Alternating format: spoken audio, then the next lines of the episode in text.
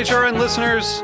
As we celebrate our 15th year, we are deepening our commitment to giving voice to the next generation of food systems storytellers, and we need your help.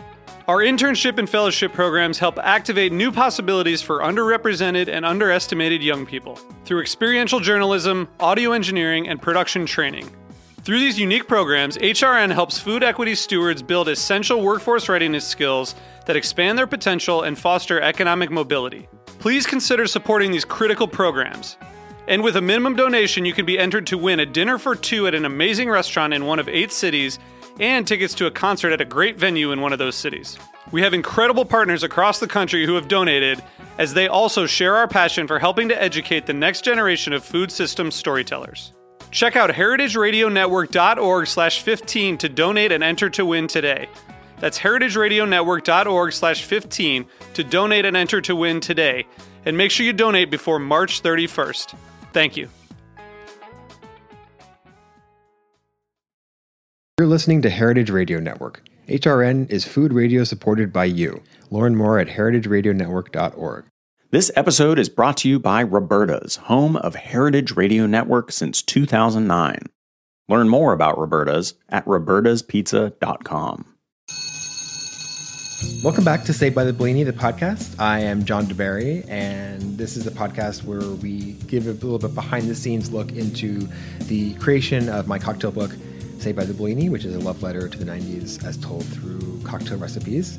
And uh, this next interview is with a legendary bartender, Toby Cecchini, uh, who is the the inventor of the Cosmopolitan, uh, but not everyone thinks so. Uh, and the story as to why is super fascinating. And you know, for those of you who don't know about the Cosmopolitan, it's one of the most iconic '90s cocktails. Uh, I do have a Cosmopolitan in Saved by the Bellini, of course. And so he uh, that recipe and you know his influence on bartending uh, is is impossible to, to deny. And so I wanted to bring him on and talk about the creation of this drink and why people think that other people created it who aren't him, and also what drinks were like in the 90s, because um, I think everyone thinks that they were not great, but that might not be true. So uh, give it a listen. Cheers.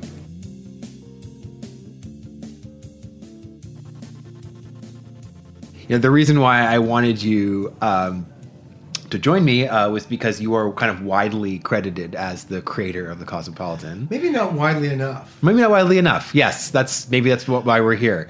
But you know, when I first started bartending, there was this one story about a bartender in Florida, Yeah. Cheryl something, Yeah. who was that was she, she was listed in like the PDT like Rolodex, like literally, and I, that's who I thought it was. Peter and then- Regan found her. Yeah. Like somehow in the woodwork. and then it was then there was like the Dale Dale was the one who served the Cosmopolitan to Madonna, and that was sort of part of it. Not true. And I don't know if that's even true or not. So exactly. So what's the what's the real story? I mean, the real stuff. This this has become. This used to. It's very funny how this has come full circle. Yeah. Because I I made up the Cosmopolitan when I was 25, working at the Odeon in Tribeca downtown. Um, and for years and years, as this thing grew and grew and grew and got its own life, it literally was a drink that I cobbled together for the waitresses that I worked with. wow. um, this woman that I worked with uh, named Melissa Huffsmith, who was this kind of hardcore chick, was in like an all-girl punk band and heroin addict at a point. And she was she was uh, pretty awesome, pretty rough customer, but I liked her a lot. She went out one night with a bunch of friends from California, and she's like, "Hey, we were at um, Life Cafe on Tompkins Square Park last night. My my friends who are bartenders in California showed me this drink that's kind of like they knew from like gay bars in San Francisco. Uh, it's called the Cosmopolitan, and it's made like this. It's rail vodka with Rose's lime juice and Rose's glen- grenadine Okay. and a twist of lemon. And I was like, oh, in a you know one of those up Right. V-shaped martini glasses. And I was like, well, you know that's cute. Um, it's really gross. That's gross. And I was like, uh, you know, I can do better than that.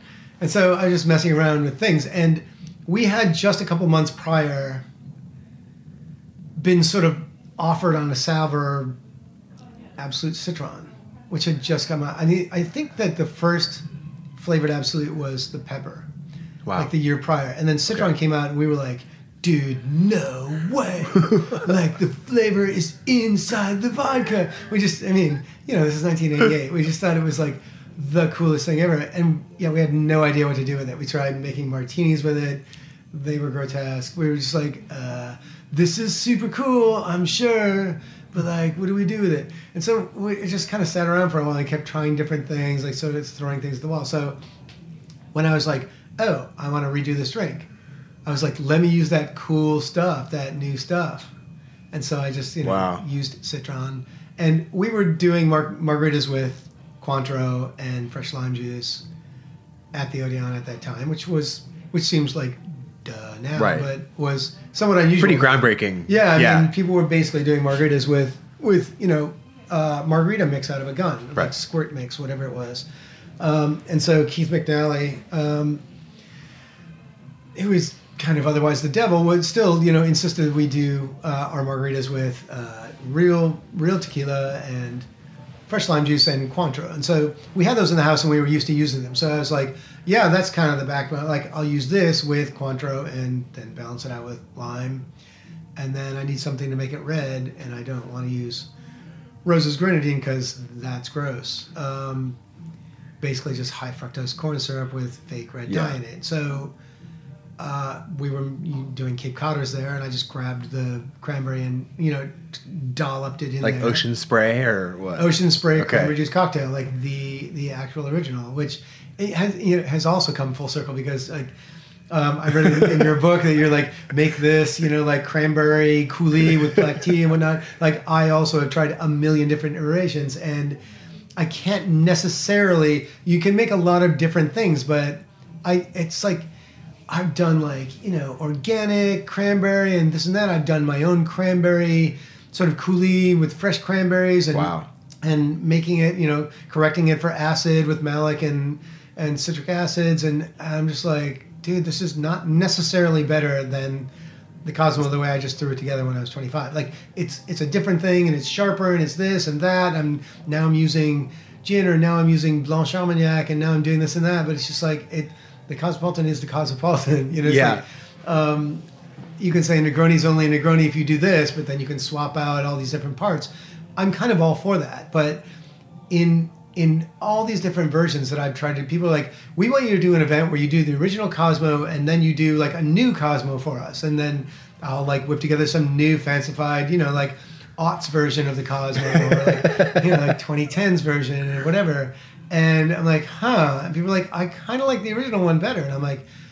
I can't really fault you for that. Yeah. It's a very simple sour, and when you make it to my actual spec, it's very kind of dry and tart and adult. Great. Yeah. I mean, it's been bastardized beyond belief in the ensuing whatever the hell it's been 35 years, right? 35 years, is that right? Yeah, Um, something like that. and and also so this thing happened uh, let me get back to my point so i have been sort of forced to own my own drink after a long period of time when when this you know like made its exodus from the from the odeon to up west broadway to then around lower lower downtown and then literally around all downtown and and then for the next two years throughout new york city from like Right. 88 to 91 it was just literally we were like slaves chained to a boot blacking machine like we were just i was turning out 250 of these things a night and Wow. every other bartender too and every bartender in new york was like you are that you." son of a bitch. you know, and, I'm like, and I was like, what? I don't even know what you're talking about even. They're like, no, so and so Derek Greer, who works at the Odeon, told me you invented this fucking drink. And I'm like, "Uh, dude, wasn't even me or anything. Like, like, I I don't don't even- like I just tried to disown it for years and years and years. That's so until funny. until the cocktail renaissance came Right. in like 2000. Yeah. And then everybody, like Gary Regan and like everyone else, is searching for like, you know, sort of prima facie, like who made these drinks? Who really Right. made the martini? Who made the old fashioned? Who was the real inventor of the Manhattan? Blah blah blah. They're like, well, there's one drink we know. You know, I think we know that Tom Cecchini. But Gary Regan was like, listen, like you tell this story. You you took this drink from like this super shabby like rail vodka drink that was making the rounds in like gay leather bars in San Francisco in the late 70s apparently Right. and you then sort of reinvented it. So you didn't really invent it. Somebody else invented it. I'm like, well, Gary, he's like, I'm trying to find I the real inventor. And I'm like, you found the real inventor. Yeah. Like that was a non-drink, and I made it into an actual drink. Like Right. the version that you know and the world knows, that's my drink. My mistake, in hindsight, is that I didn't rename it. Exactly. So therein lies your lesson: rename your drink when you when you completely reconfigure a drink, and Call it something else. and make it a lot better. Make call it something else. Yeah. But I was just like, whatever. I mean, I made it for the waitresses, and they were like, "Oh my god, this is delicious." So it didn't even go on the menu? no, never. Wow. Never. Uh-uh. Why not? It was like our little secret house. That was like a fun little. I mean, not even our Little like, I- snackery. I, wasn't drinking them, but I was making them Yeah. for the whole staff, and it became this thing for months. It was like our house drink, and then it was very strange that like when our regulars started coming and being like, "Hey, can you make me a cosmopolitan?" I'm like, "Wait, how do you know about that? That's uh. like our little secret drink." And it's like, "Oh, well, Thais told me about it." And then people I didn't even know who weren't even our regulars would start asking for it. I'm like, "Wait, who are you? How do you know that drink?" They're like, "Oh, well, Donald Sultan told me about it." And it was like I actually saw the sort of The network. I, I saw the wires happening. Yeah, That's so cool because now you just you go on Instagram or TikTok and it's just like boom. yeah, that didn't exist. Yeah, obviously. Um, pre all that, and and um, yeah, and it was very weird. And Yeah. so it like just caught wildfire in downtown New York for like two years.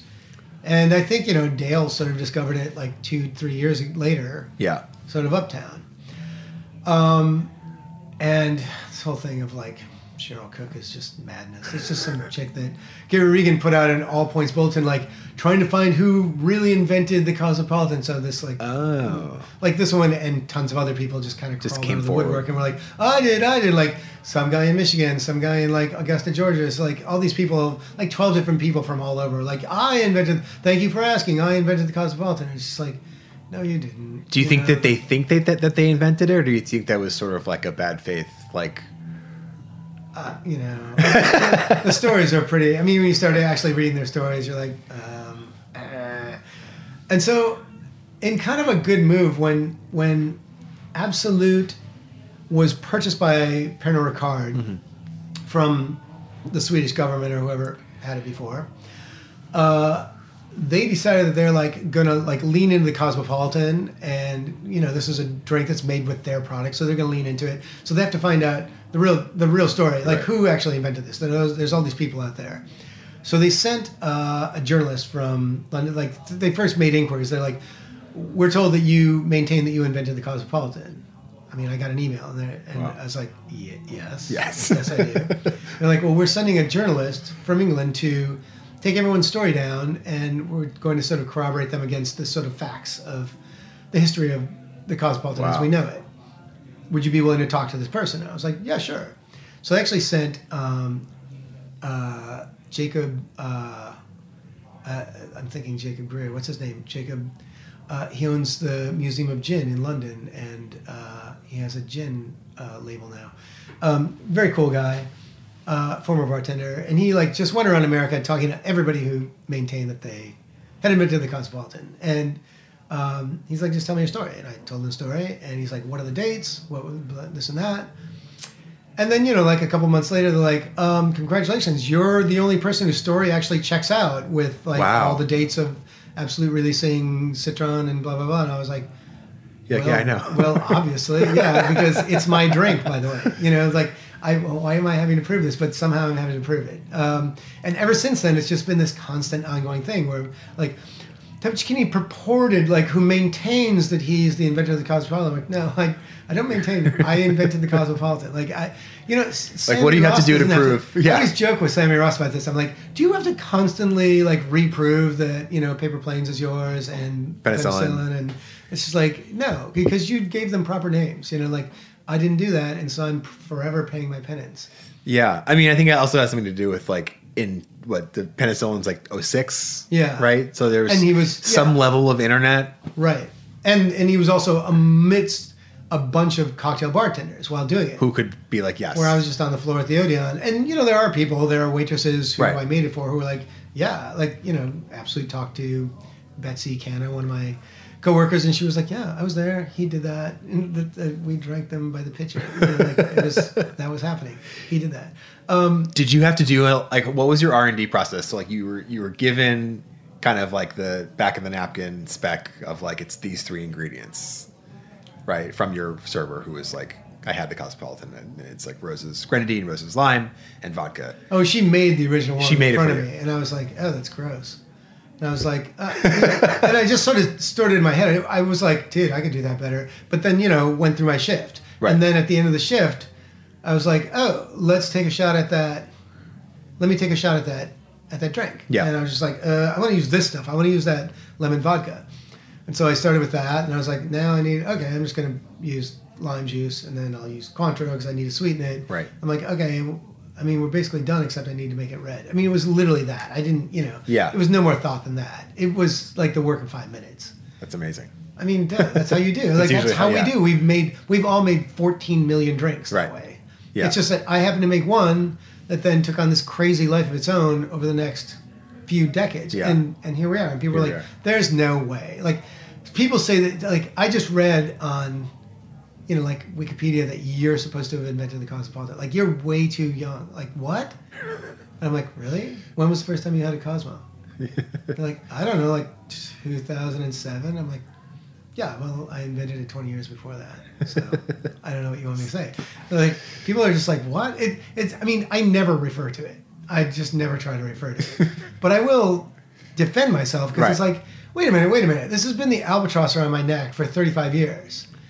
But it is at least my albatross. I mean, like now people are trying to take it away and be like, come on, like you know, like I had to live this down forever. Yeah. And now people are trying to, you know, like rewrite history. I, Totally.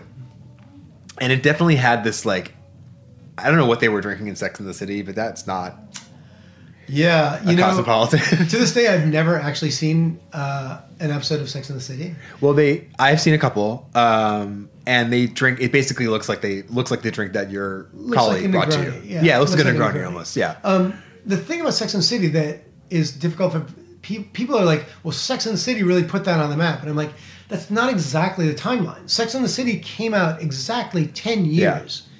Was released ten years after I made that drink. Yeah. So like there was this huge, like meteoric, like like landing of that drink in downtown New York after I made it, like a year after I made it, and for the next two three years, and then it just died this complete natural death of New York things where it's like, oh my god, you kidding? Right, That's so right. 1991. Yeah. Get out of here, like Cosmo. you know, like and it just died, died, died, and like we couldn't bury it fast enough because as a bartender, you were so sick of that drink. And but it died, so that like five years later, you were like a cosmopolitan. Somebody just asked me for a cosmopolitan, you know. And then Throwback. It was just like this little New York thing that had just remained that, and then suddenly, I remember bartending in '98 and being just like, "What in the hell is going on?" Like everybody's ordering cosmopolitans again, and, and somebody being like, "Oh, there's this show on TV where like these chicks are drinking Drinking your drink." Like. I'm like, that is so weird, and it just, yeah, it just took on. And I don't know if in this show, I mean, I haven't done a close viewing of the entire show, but like, I don't think they ever actually talk about what that drink actually is. It's just like a Cosmo. It's like a prop. Yeah, right. They're not like, oh, I'm going to go make like one and a quarter ounces of this, and then yeah, they don't give you specs. They don't break down what's in it. It just sort of materializes. I'm sure if you scene. ask Candace Bushnell what the spec of a Cosmo is, she would have no idea. I mean, I'm not sure. what is I'm your spec sure. for a Cosmo? My spec for a Cosmo. So, um, yeah, I mean, there's sort of two versions: the 1980s version, which is Sure. like an aquarium full, Yeah. or the the current version that cleaves more to like the specific volume of you know cocktail coupes that we use nowadays. But in either case, the the ratio is the same. It's Yeah. two one one one. So it's Uh-huh. two absolut citron to one full part or one ounce. Like when I made these, it was originally ounces. So it was like a five ounce That's cocktail shaken. Yeah. Yeah. Um, but now I make it, you know, one and a half, three quarters, three quarters, three quarters. Okay. So one and a half absolut citron to three quarters of an ounce of fresh lime juice, three quarters of an ounce of Cointreau, and three quarters of an ounce of ocean spray, Ocean Spray. cranberry juice cocktail. Yeah, which you know I just kind of insist on the original because I'm like that's how I made it and that's how it works. I mean. I've tried all these other things. You can do any number of other things. Right. You can swap in Grey Goose lemon. You can do this. You can do that. You can use, um, you know, any other type of triple sec. But, you know, I'm sorry to say because forty-five dollars a liter is tough to swallow uh, uh, for the price of Cointreau. But I just feel like, dude, I made it with Cointreau, and Cointreau still to me is the best triple sec. People love Boudier, like I mean, Yeah. or Combier. I mean, um, yeah, I mean, Combier's it- all right. It's yeah. I mean, where do you come down on that? I'm I'm a, I'm a Cointreau girl. Yeah. I just think it's amazing. It's good. I mean, Yeah. it's dry. It's got like two kinds. It's got like Yeah. both sweet and bitter orange peel in it. It's really just like you try other triple secs, even ones that you think should be surprisingly good, like Giffard and whatnot, and you're like, oh my god, this doesn't hold a candle. I mean, the only other triple sec that I really love is is I mean, it's not really even triple sec. It's blue curacao from Senor Curacao, but that's Yeah. kind of a different beast. Yeah, yeah. Yeah. Um, were there uh, were there like other like so it seemed like this drink like had this kind of like almost like a viral sensation phenomenon um, among like industry people in New York. Were there other drinks that were that had that that did this, or was it just something about this like? In that era? In, or yeah, like like a, were there drinks alongside the Cosmopolitan that were like kind of, you know, taking taking Lower Manhattan by storm that just never actually survived? Not that I can really think of. I mean, like it was rudimentary. We, we were using rocks and, and sticks to to make drinks back then. Did you have lights back then? We really weren't actually. This is this is the weird thing. This is why you have a hundred and seven year old man in your in your studio right now Yeah. because like all this like sort of revisionist history of like the cocktail renaissance like brought cocktails to the benighted. Like they were amazing bartenders when I was like a stripling starting as a bartender Right. at like twenty three years old, twenty five, whatever I was. Um, and there were like much older bartenders around me who I would go to all these bars around New York, and they were making amazing cocktails and Yeah. you know like doing beautiful things. And these people never get spoken of, never get remembered. It's really like Dale DeGroff and Sasha Petraske put cocktails on the map out of thin air. It's like that didn't really happen that way. Like Right. there were like hundreds and hundreds of great bartenders in this town. Right. Practicing through the 70s, 80s, everything. It's just like this thing was all incremental. Like people were doing, I mean, the the the 90s were all about vodka. Yeah. Just all about um, uh, what am I trying to say? Macerations in vodka. It was Oh, like just flavored all vodkas, Yeah, like flavored the- vodkas, like making your own, like dozens and dozens of M4A behind the bar. With Oh, like you do yourself. and ginger, and yeah, like that was the cool Oh. thing in the '90s. You'd walk into like M4A. every restaurant, every bar, and it was just like all these glass urns full of berries and fruits and herbs and whatnot with like vodka, vodka, vodka, vodka, like all these flavored vodkas. That's what like it was just everywhere in the early '90s. That's, so all interesting. It was. Yeah. and nobody ever talks about that now. And you just wrote a book about it, and you're sort of surprised. Well, I wrote a book about the '90s as like a as like a way of exploring like pop culture in, in general, not Yeah. necessarily like I didn't necess- I didn't really want to touch like '90s drinks, like what Yeah. people were drinking back then, because Right. like for me, like I don't know, drink history is sort of like kind of interesting, but to me, it's more like let's talk about what we're drinking now and like have a fun reference to like Jurassic Park or like Melrose Place or whatever. Um, and I, I knew that that any kind of like trying to have like a definitive history of, co- of what people were drinking in the 90s was probably going to be incomplete Yeah. and kind of a failure. Right. So I, I decided to like sidestep that very cleverly just to, to save Yeah. my own credibility. Um, but this is kind of why I'm doing this because I'm, I'm so curious to hear from because I think a lot of it like there's the kind of like the orthodoxy of like you know I was a bartender and I started bartending at PDT in like 2006 no sorry eight and it was like oh we're coming out of the dark ages and it's like Right. you know Death and Co and like you know um, Audrey's Bar. Pegu Club, you know, these places were like Flatiron, Flatiron. yeah. Like, this was like sort of like these were like the beacons in the night. Yeah. But, I mean, and those places were all great bars, Yeah. but it, it just didn't come out of thin air. Like it, Yeah, there was there has always been such a, a culture of cocktail making in New York City and and in San Francisco and in London and all these other Right. places. And so there are now these key characters. I, I think in a in a way it becomes who who shouts the loudest after a while. Like True. gets the history, but there I just know I knew so many great bartenders when I was coming up, and like they were much older than me, and I was super young, and like looking at guys in their fifties and women in their forties who were just spectacular bartenders. I'm like, they're never spoken of now. Nobody knows their names. Nobody knows where they were. You know, like who where are they now? Like who knows? But Yeah. there were people doing great, great stuff. Yeah. Okay, we're gonna take a quick break Okay. and be right back. All right. All right.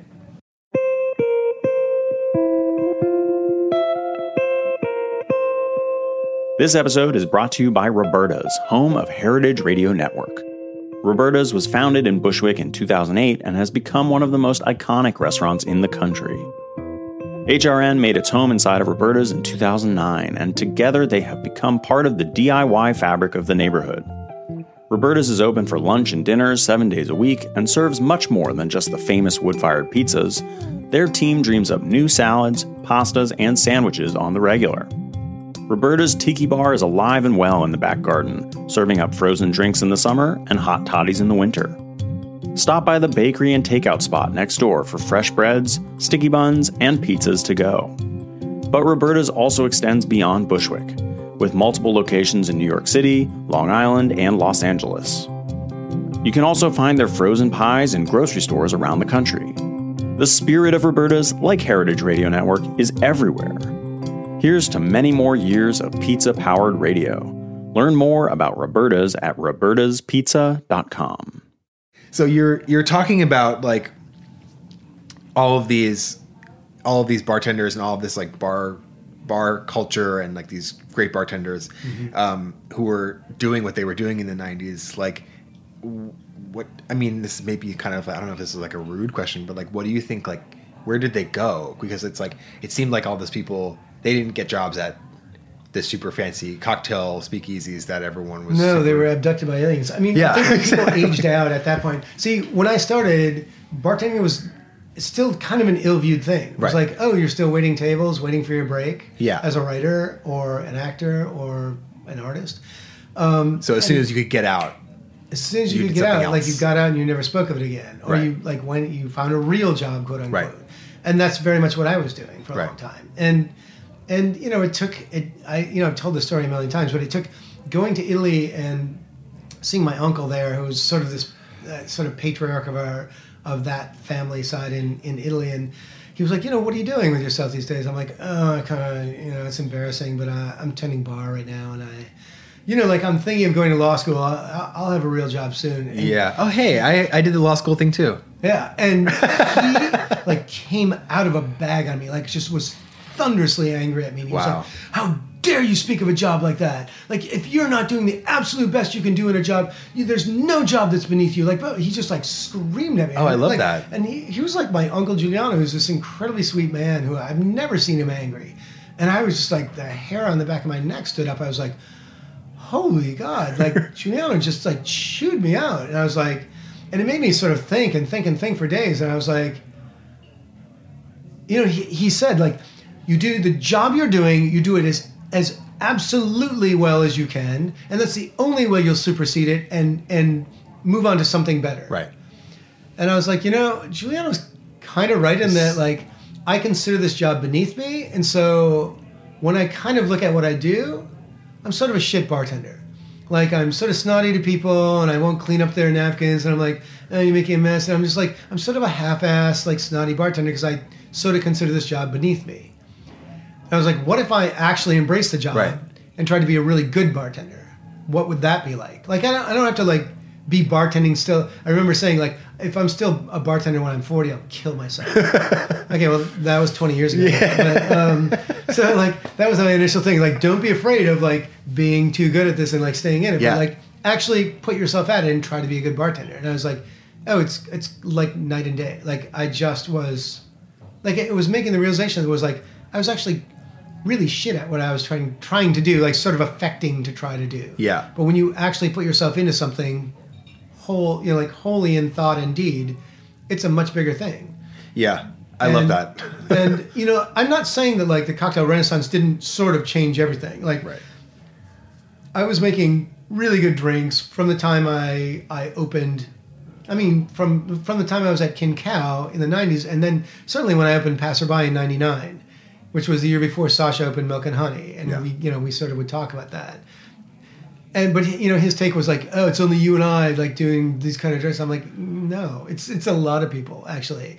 It's you know like Milk and Honey was an amazing amazing thing Yeah. and, and groundbreaking and and so is Death and Company. When I went to Death and Company, I was like, wow, this is wild. Like, I've been doing things very much in my own way without any contact with other bartenders and like just reading books and doing this and that. But like, these kids are doing amazing stuff Yeah. in very different ways from the way I did. And so this is kind of equal parts humiliating and fascinating to me. like I'm looking at what things they're doing, and I'm like, why am I using a Boston shaker? These like 1828 tins are so much lighter and so much like this is really cool. Like incorporating things that I was seeing, and I was just like, wow, I've been doing this for 20 years, and I've been doing things not wrong exactly, but like there are better Could be ways. better, Like yeah. you've got other people with better ideas, then look at those ideas and incorporate them. Like there, a lot came out of the cocktail renaissance that has like completely changed the path of what we do, and and a big part of it was the internet, and a, another big part of it was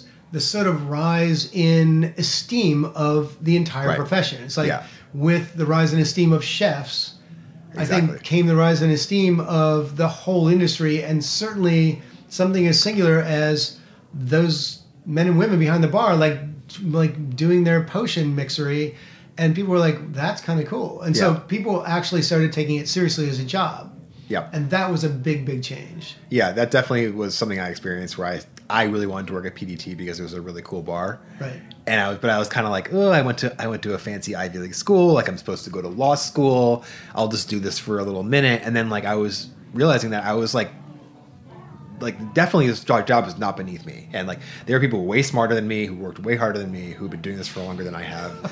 And I'm like, Don Lee and fuck. John yeah, exactly. I was you know, like- I was like basically roommates with Don Lee in college. That's how I got that job. And so, and it was like I was among people who like were were doing this job as, as their careers, and I and it was just like became very very very clear early on that this this could be a real career, uh-huh. and I just didn't ever look back. And I had a, I have a few people who were like, so what do you really want to do? Like, what's your real job?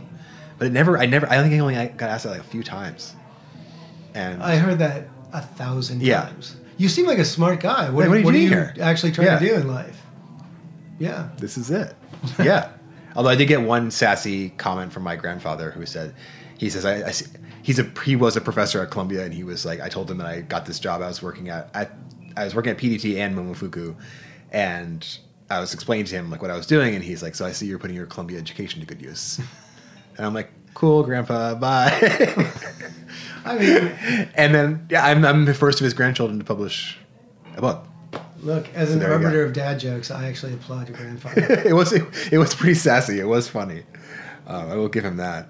Um, so yeah, it's, it sounds almost like it's like instead of it being this like you know sticks and you know sticks and stones dark ages period that like just the the 90s and before even like were this kind of kind of laid this sort of groundwork of like of culture and skills that then when this esteem rose in the next decade it became almost like a perfect storm Eh, you know, every people. generation thinks it's reinventing the wheel, Right. of course, Yeah. and, and needs to slay its elders and whatnot. But Yeah.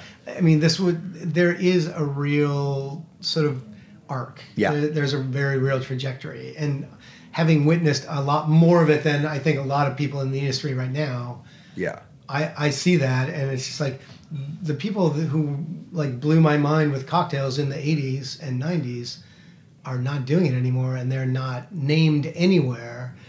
But I knew they existed, you know. Yeah. like, I, that's how I got my fascination with this entire industry. what happened to their recipes What did happen to their recipes? I mean, the same thing that happens with how many recipes have you? How many drinks have you made just off your cuff in your life? I don't know.